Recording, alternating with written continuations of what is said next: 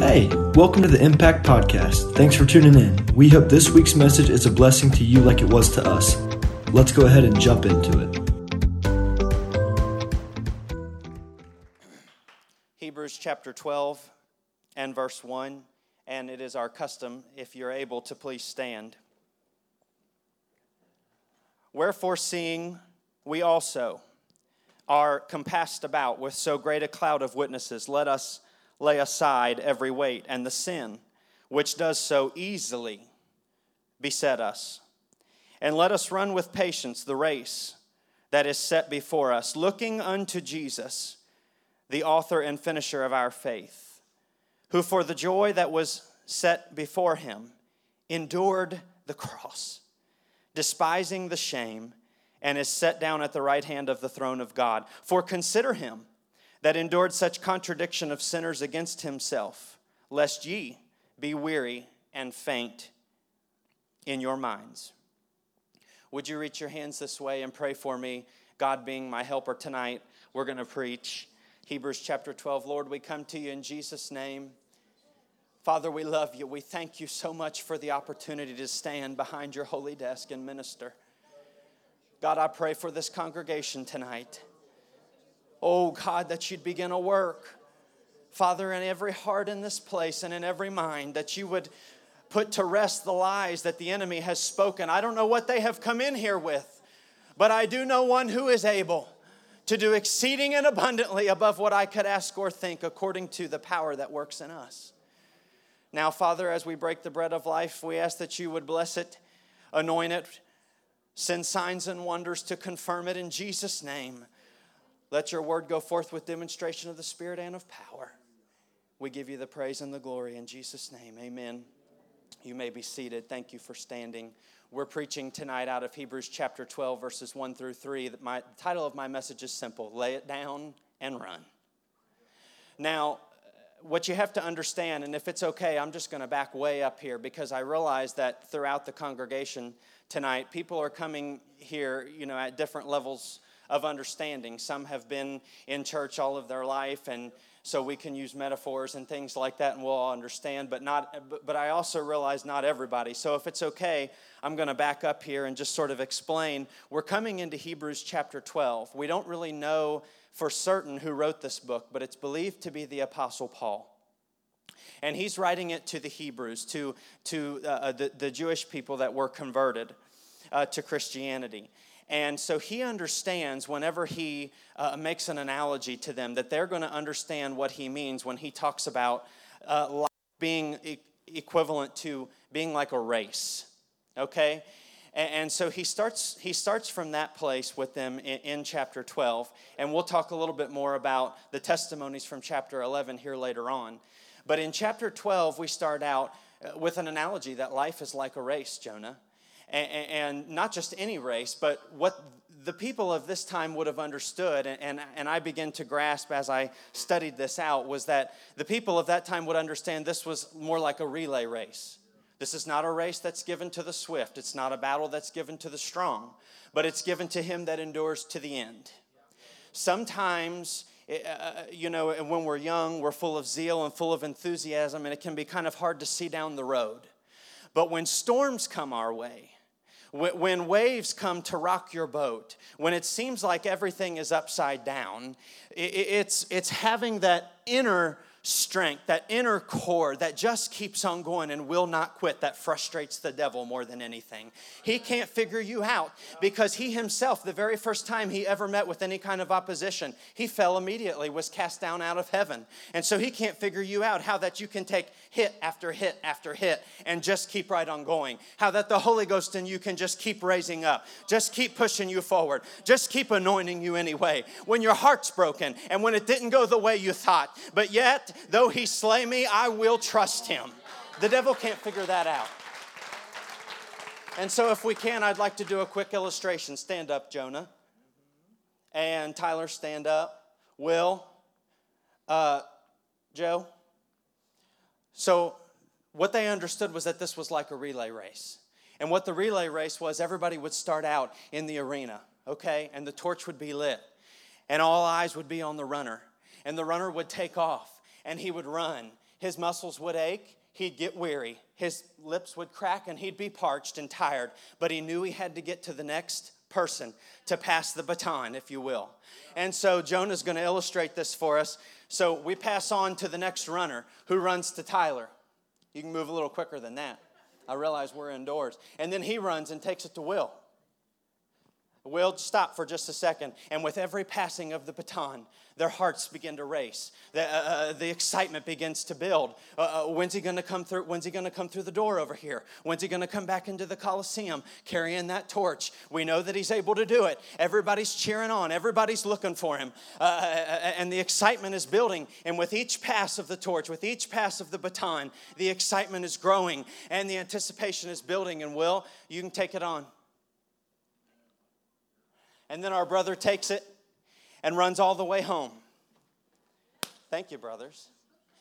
Thank, pardon that, that simple illustration, but I wanted you to kind of, I really wanted you to grasp uh, uh, sort of the dynamic that he's preaching from. We're in a long distance race, and it's passed from one to the next to the next, all the way to the finish line. And that's similar to our faith.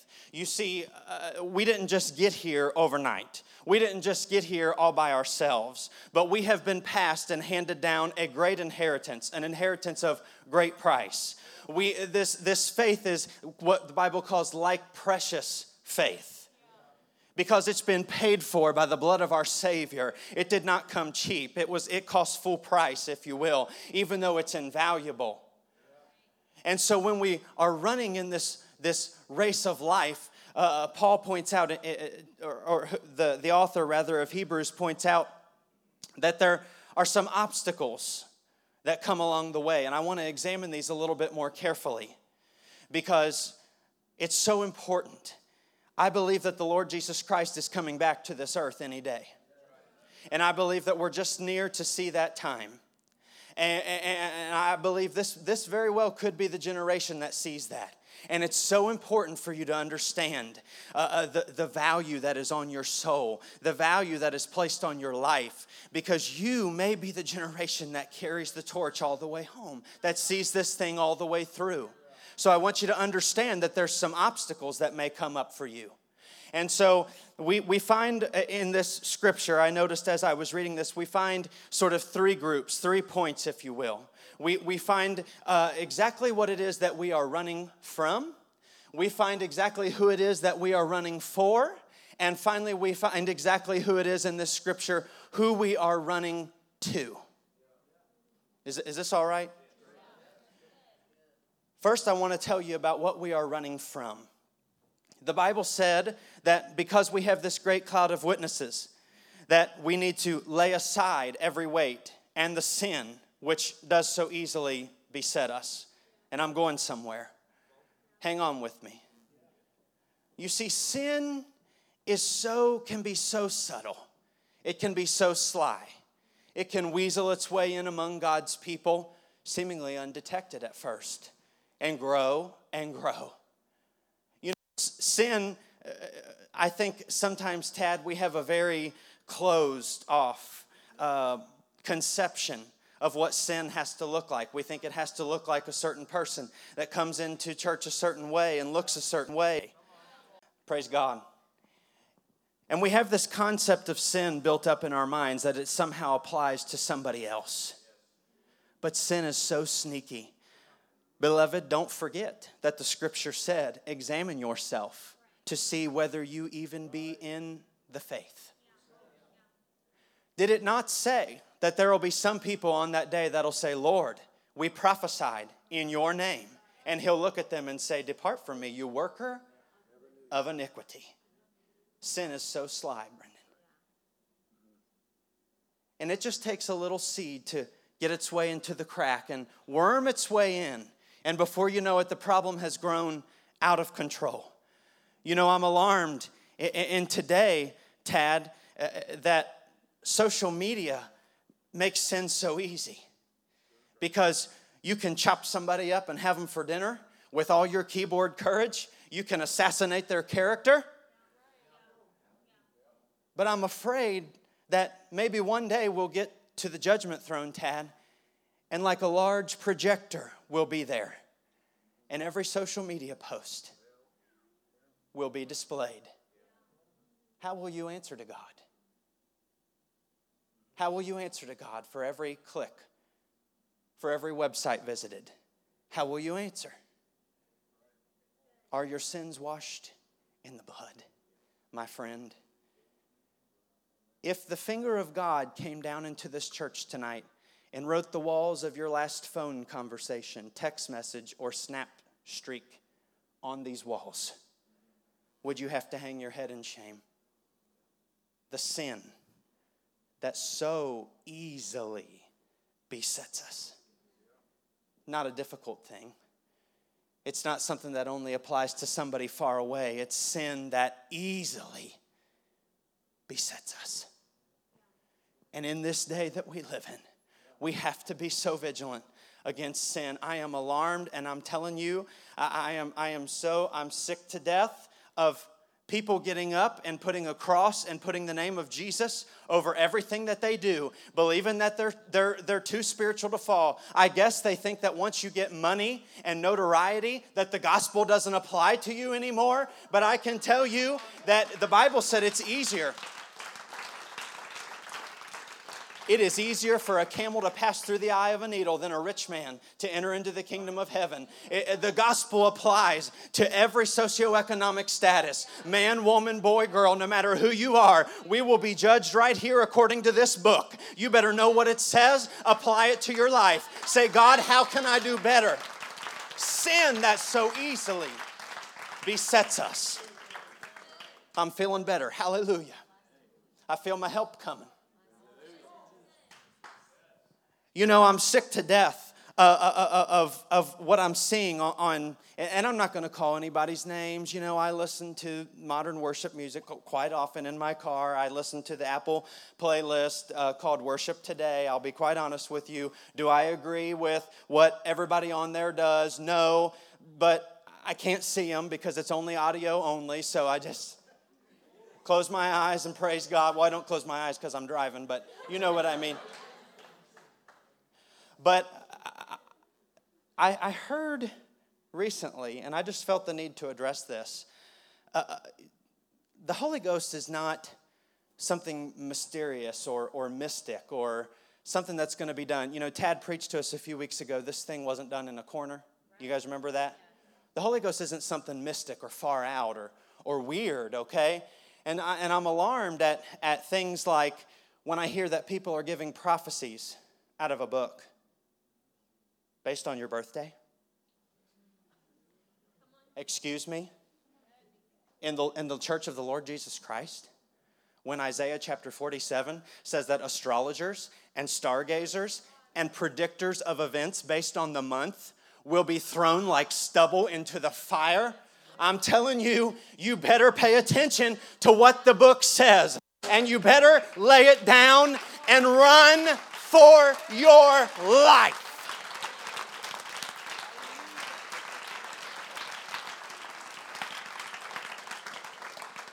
It can be a slow fade.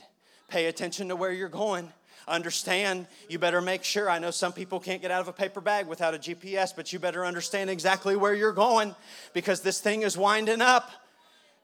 And Jesus Christ is not coming back after some mamby pamby uh, just whatever goes church. He is coming after a victorious church that said, I've done everything to keep your precepts and hide them in my heart. I've done everything to hide your word that I might not sin against you or offend you. I'm preaching about lay it down and run. It is small foxes that spoil the whole vine. Are you all with me tonight? Is this all right? And so, some of you come in to church, and I think we've, we've, we've hit on the first points hard enough, okay? So we'll move on. But some come into church, he said, don't just look out for sin that easily besets you, look out for the weight. Jonah, I've never ran competitively. You have. You ran cross country. When, when you started to take off, did you, did, you, did you look like me? Did you have a big, heavy sack? No. What, what did you wear to run it? Did you wear combat boots? No, what'd you wear? Real light clothes, real light shoes. Light clothes, light running shoes. Didn't come in weighted down, did you? Why? Remember 1 Corinthians chapter 9 says everybody runs in a race, but only one obtains the prize. So run that you may obtain the prize. Because those that strive for the mastery do so for a corruptible crown, but we for an incorruptible. Therefore, run, not as one who has no direction. Fight, not as one who is just beating the air, but fix your eyes. And some of you, I, I feel, come in bowed down beneath the weight. And I, I just want to speak the name of Jesus. And, I, and I'm not trying to make light of what you're going through. I know that it's heavy because I have been there, I've been carrying it myself. But sometime in prayer today, I felt the Lord help me roll another weight off as I prepared for this service. And I can tell you that as you come in here, bowed down beneath the weight, God has great mercy. And I don't know what you have to go back home to when you leave this service, but I can promise you that right here at this altar, it will only take a couple of seconds.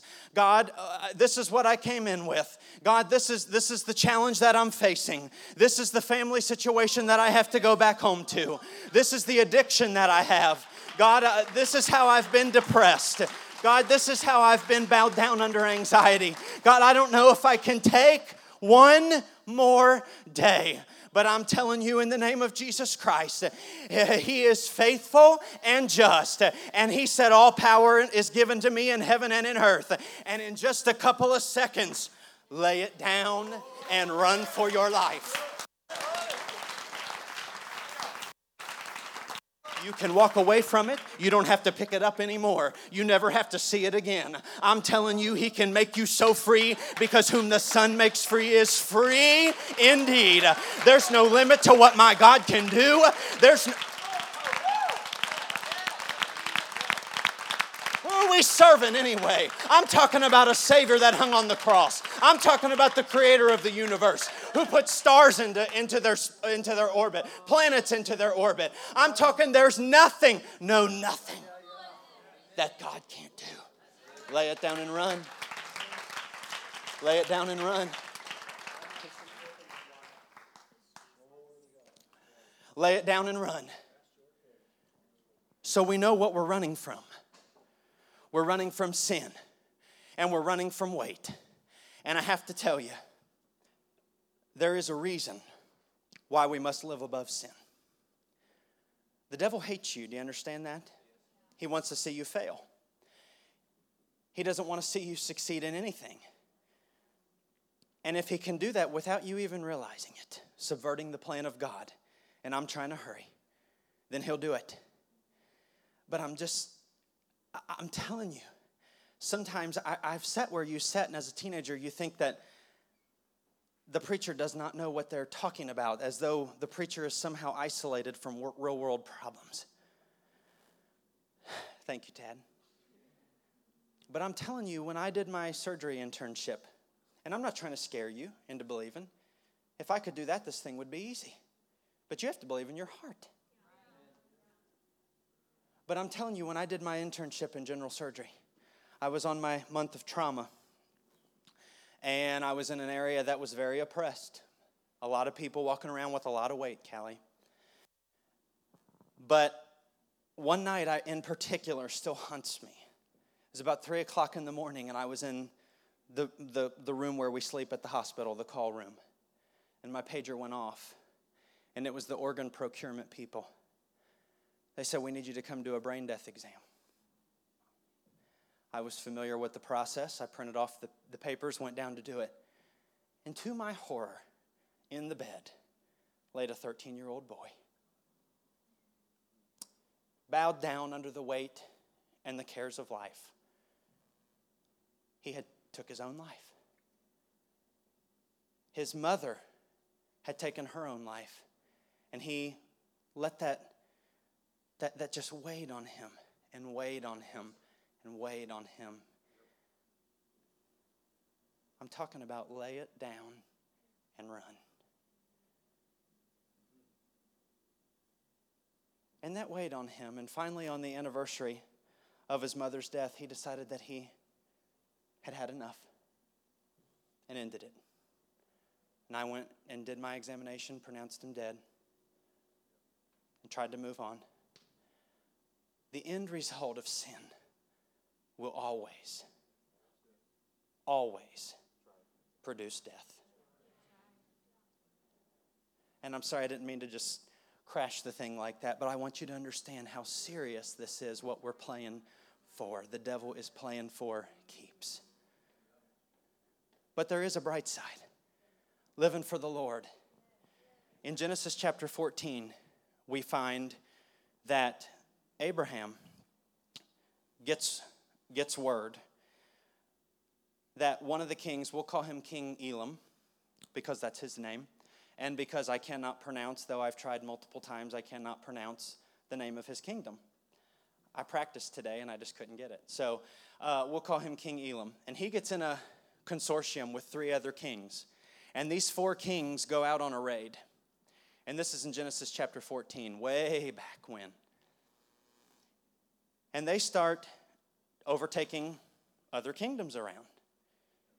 And one of the kingdoms that they overtake is the kingdom of Sodom and that happens to be where Abraham's nephew, Lot, lives. The Bible says he was Abraham's brother's son. And so Abraham gets word of this, and he gets up and takes some of his servants, and he goes down and he overtakes King Elam and stops him because he was a wicked man. And, and he, was, he was murdering the men and kidnapping the women and children and, and just rioting and looting in the streets. And so Abraham gets up and says, You know, I had to do something for my family. And he wins a great victory and frees the kingdoms that King Elam had put in bondage. And the king of Sodom comes to him and is very thankful and says, Oh, I want to give you all this stuff. Be careful what you take away. Hell wants to leave its fingerprints on you. Be careful what you take away. He says, I want to leave all this stuff with you, a bunch of stuff. Just return the people to me. You can keep the stuff. You can keep the spoils. You can keep the riches. Abraham says, No, not from a thread, not even a shoe latchet, lest you say, I have made Abraham rich. He knew that the king of Sodom, he was, in, he, he was being unfairly treated at that particular time. But the king of Sodom himself was a wicked man, and the people of Sodom were themselves wicked when they got overtaken. But for the sake of his family, Abraham intervened. But he said, I don't want to take anything that you've got because I don't want your identity on me. What about you tonight? Has hell left its fingerprints on you? You can have it washed clean. Tonight, you can lay it down and run away from it. But what I, the point I wanted to make was this. If you fast forward about four chapters to Genesis chapter 18, God tells Abraham, I'm going to destroy Sodom. And him and Abraham go through back and forth, and Abraham says, Well, what if I can find 50 righteous? God says, Okay, if you can find 50 people who are righteous in Sodom, I won't destroy it. Couldn't find 50. What about 45? Yeah, okay. 20? 10? Is anybody left? And if you're in a spot where you feel like you're so alone, can I tell you, I pray tonight that God would open your eyes to see that those that are with you are so much greater. It's a lie. The grass is not greener on the other side. You're right where you're supposed to be in the house of God. You're right where you're supposed to be in God's house. Don't believe the lie and be damned. Don't do it. Don't do it. But Abraham, uh, since nobody's righteous in Sodom, uh, Abraham finally, the, God sends angels to warn Lot because they're Abraham's family. You got to get out of here. This place is being destroyed. And the point I wanted to make was this if Abraham had fallen to the king of Sodom and taken what he offered him and made the deal, Lot and his family and all the rest of Abraham's family in that city would have been destroyed. You cannot help somebody for who is drowning unless you are in the lifeboat yourself. Does anybody want to get on the lifeboat? I'm pulling for somebody tonight. But Abraham was able to intervene for Lot because he stayed righteous. And I had a similar situation in my life. You know, many of you know me, but some of you do not. But my dad has, is not a Christian. He's been an alcoholic all of my life and a lot longer than I've even been alive. But, Tad, I was able to have a very frank conversation with him recently. I said, Dad, the Bible's true. And that's why I preach it. I said, and one day, eternity will come, and you'll be in heaven or hell. There's no in between. And I just told him the facts of the gospel. And I'm telling you, coming up, growing up in that house, Tad, was not easy to serve the Lord. And I'm not saying, I understand that people have a lot worse situations. So I'm not trying to make you feel sorry for me, but I'm just saying, despite all that, I asked the Lord, the key was this I asked the Lord, God, don't let go of my hand. When I was about your age, Chase, I said, God, whatever you do, sometimes even if I resist you, if you have to drag me through the mud, don't turn loose of my hand. And He has been faithful to me, He's never let me go. And I was able to witness to my dad because I stayed away from what the king of Sodom, what the devil had to offer. Now, tonight, quickly, I want to move on. We now know what we're running from, but now let's talk about who we're running for. Hebrews chapter 11, which is the chapter before our text, goes through so many different testimonies, and I, and I just don't have time to read them to you. But it talks about how that they were how that, how that they were torn asunder and they wandered in the deserts in the wilderness and in, in, the caves and, and they went through real trial and real persecution the saints of god in the new testament church really had to fight for their faith but yet then we culminate to coming up to after hearing all those testimonies of what God had done in the saints of old in their lives, we get to chapter 12. Wherefore, seeing we are compassed about with so great a cloud of witnesses, let us lay aside every weight and the sin which does so easily beset us. Can I tell you, you have, you have a cloud of witnesses cheering you on. And time would fail me to tell of the saints that have affected my life. But if I could implore you tonight, run lay it down, lay down the sin, lay down the weight, and run for whoever that was in your life. I know that just affected this ministry. I could say, lay it down and run for Sister Barbara, lay it down and run for Sister Alice Trent, who greatly impacted my life, and given the events of last week.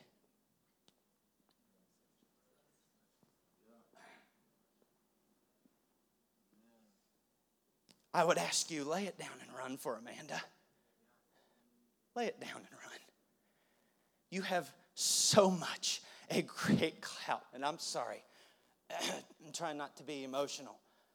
You have a great cloud of witnesses behind you, pushing you all the way. And when you feel like you can't give up, oh, Tad, I can almost hear her tonight. Come on. Well, go ahead now. Can you, can, you, can you hear it? Can you feel it in your spirit? We've been given not a cheap faith, but this has been paid for with the blood of the saints and the martyrs. This has been paid for with a high price. Lay down every weight and every sin and run for God. We're running from sin.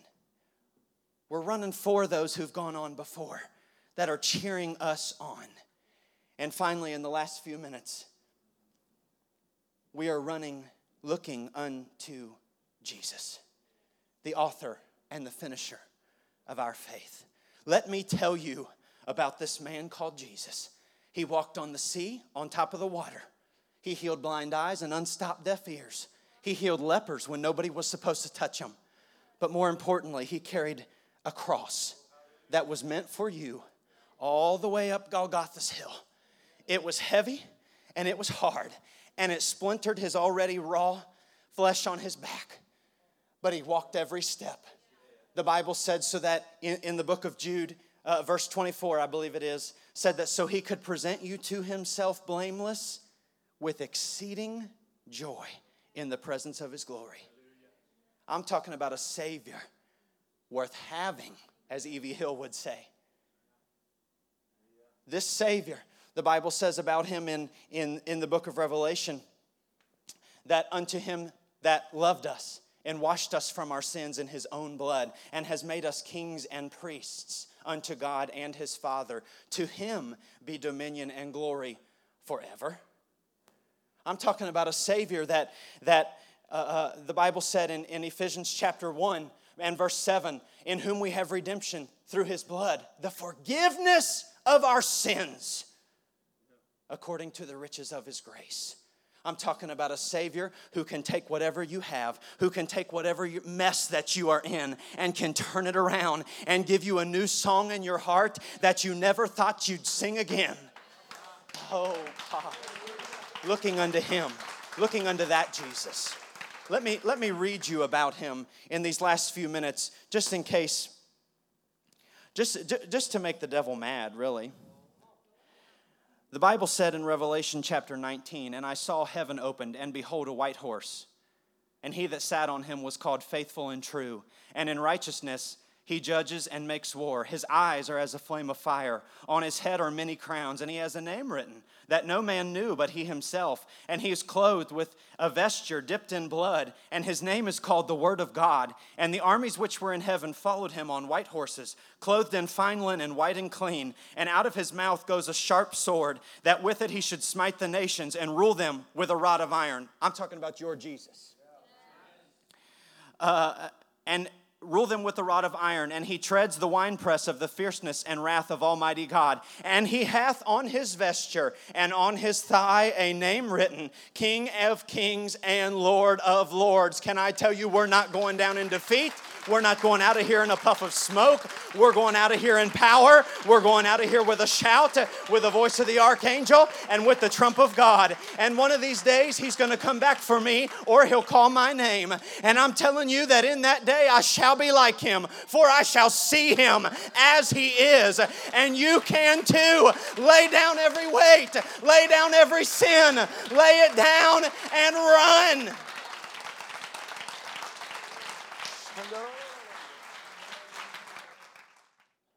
But I want to talk to you for a minute. There's a group here that I need to talk to, somebody that I'm pulling for. In Matthew 19, the Bible talks about there was a rich young ruler. And the Bible said that he came to Jesus and said, How can I have eternal life? He was being questioned at the time by the religious leaders, by the Pharisees. And uh, he said, How can I have eternal life? Jesus says to him, Keep the commandments. He says, Which ones? And Jesus names some to him Don't murder, don't commit adultery, honor your mother and father. And he says, I've kept all these ever since my youth. What am I lacking? When's the last time that you were honest with God and said, God, show me, what am I lacking? God, show me, what's the way of my life? What's the sin in my life? And Jesus said, One thing you lack go and sell everything you have and give to the poor and follow me. And the man, listen to this, went away sorrowful, for he had great possessions. He got so close. He spoke with the Savior, probably shook hands with him. He was in his presence. Don't miss your window tonight because I'm going to give you an invitation to come up and pray. And the choice is yours.